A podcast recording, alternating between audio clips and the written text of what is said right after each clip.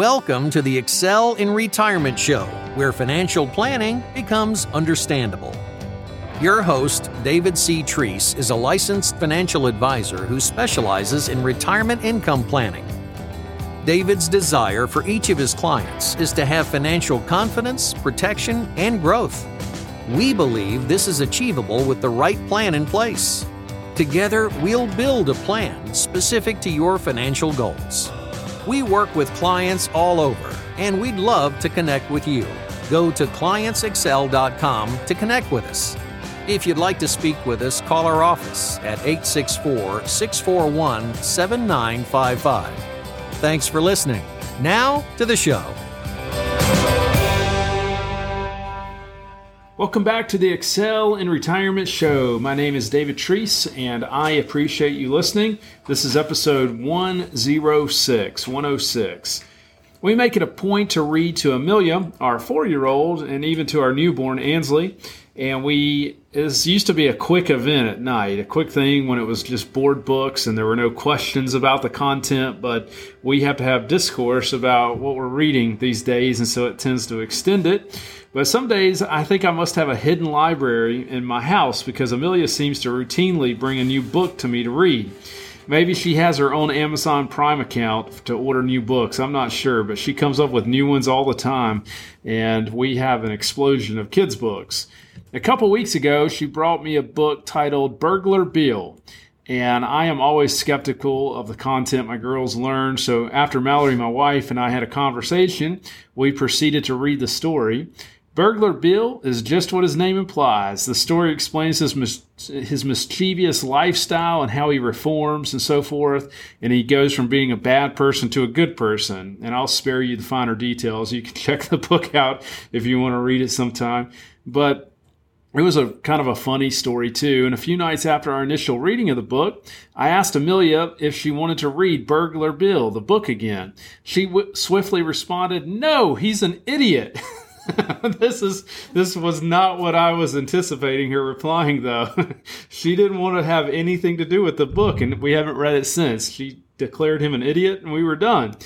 At some point in our around town travels in the car, Amelia learned what an idiot is from, unfortunately, observing our use of the word in relation to other drivers. So, not the proudest uh, parenting moment there, I guess. But we've been teaching Amelia also about how she should be a good example for her new little sister. And we are happy to find our instruction is resonating with her because after she declared Burglar Bill an idiot, she went on to say that he was a bad influence on her and she didn't want to be around him or read the book. And that was just a, a funny occurrence, but uh, we want to be around good people that are not bad influences. And so she got the point. Well, it was recently revealed that the stock market had its worst first half of the year since 1970, and several analysts are indicating that the market still has further to drop. Uh, in an article from CNBC, I believe, no, it was Yahoo Finance actually, uh, that I'll link to in the show notes. It says that, um, quoting a quoting from the article here, Facing a, we face a triple whammy of sticky inflation, recession risk, and the threat to corporate po- profits uh, sinking consumer confidence.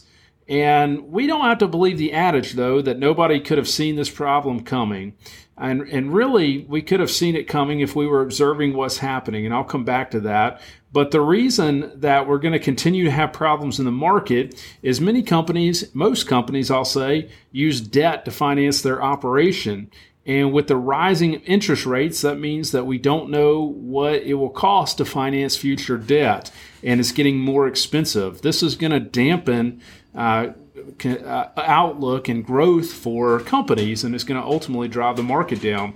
But we didn't have to believe, though, that nobody could see this inflationary problem coming. Congressman Thomas Massie astutely warned in March of 2020, and I'll link to a video in the show notes. He said uh, recently on Twitter that the popular bill to spend $2 trillion and to shut down the economy was, quote, the biggest mistake in history. That bill and subsequent bills that spent another 4 trillion are the reason we now have shortages and inflation. This should be common sense though for federal for the Federal Reserve and folks in those positions. But Janet Yellen, the former Fed chair, now she's with the Treasury, stated she was wrong. She didn't see this coming. It's like, how could you be in that position and not see this coming? Think about our inflation problem this way. Imagine that a pair of shoes, imagine the pair of shoes that you purchased last. Get that in your head, the shoes you bought last and the price you paid for them. Now imagine if every store you shop at had the same pair of shoes for sale. You go to the grocery store and they have your shoes, they're selling them there. You go to the gas station and there they are again. You go to the bookstore and there your shoes are again. They're everywhere. What do you think the natural consequence of the price of those shoes would be? The shoes would have less value than if they just had been sold at the shoe store only. When there's more of anything, that means that what we have is worth less. The same is true when the government prints 4 trillion new dollars. Our current dollars buy less. This is inflation. As an aside, though, this is why human life, I believe, this made me think of this. This is why human life is invaluable because there is nobody else just like you. There has never been and there never will be. Human beings have intrinsic value because they are irreplaceable. Each person serves a purpose. And so it made me think about what is your purpose or what is my purpose? Maybe a good thought exercise for you. When the government, though, pulls back its money printing and raises rates, it becomes easy to anticipate what will happen. The most recent example was not too long ago in 2018. The government raised rates and the market went down about over 6% for the year. And in our July of 2021 podcast, I warned about this coming inflationary problem we are experiencing. And fortunately, we were able to help many people prepare for what is transpiring this year. The worst thing we can do when faced with uncertainty is to do nothing. We don't want to be the deer caught in the oncoming car's headlights. Like the deer, we need to move and we need to do it quickly. When we hear people stating they did not see what is happening coming, I recommend being done with their advice, like Amelia was done with Burglar Bill. Are you positioned in the best way you can be that if things get even more dicey in the con- in the economy that you'll come out okay?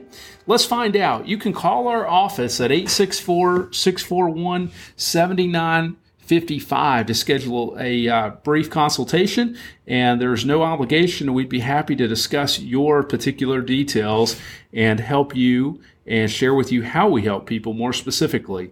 I hope you have a great day and we'll be back next week for another show. Investment advisory services offered only by duly registered individuals through AE Wealth Management LLC. AE Wealth Management and Clients Excel are not affiliated companies. Investing involves risk, including potential loss of principal. Any reference to protection, safety, or lifetime income generally refer to fixed insurance products, never securities or investments. Insurance guarantees are backed by the financial strength and claims paying abilities of the insuring carrier. This podcast is intended for informational purposes only. It's not intended to be used as the sole basis for financial decisions, nor should it be construed as advice designed to meet particular needs of an individual situation. Clients Excel is not permitted to offer, and no statement made during this show shall constitute tax or legal advice. Our firm is not affiliated with or endorsed by the U.S. government or any governmental agency.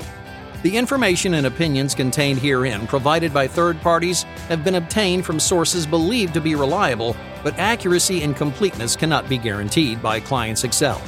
The use of logos and or trademarks of podcast hosting sites are the property of their respective owners and are not an endorsement by those owners of our firm or our program.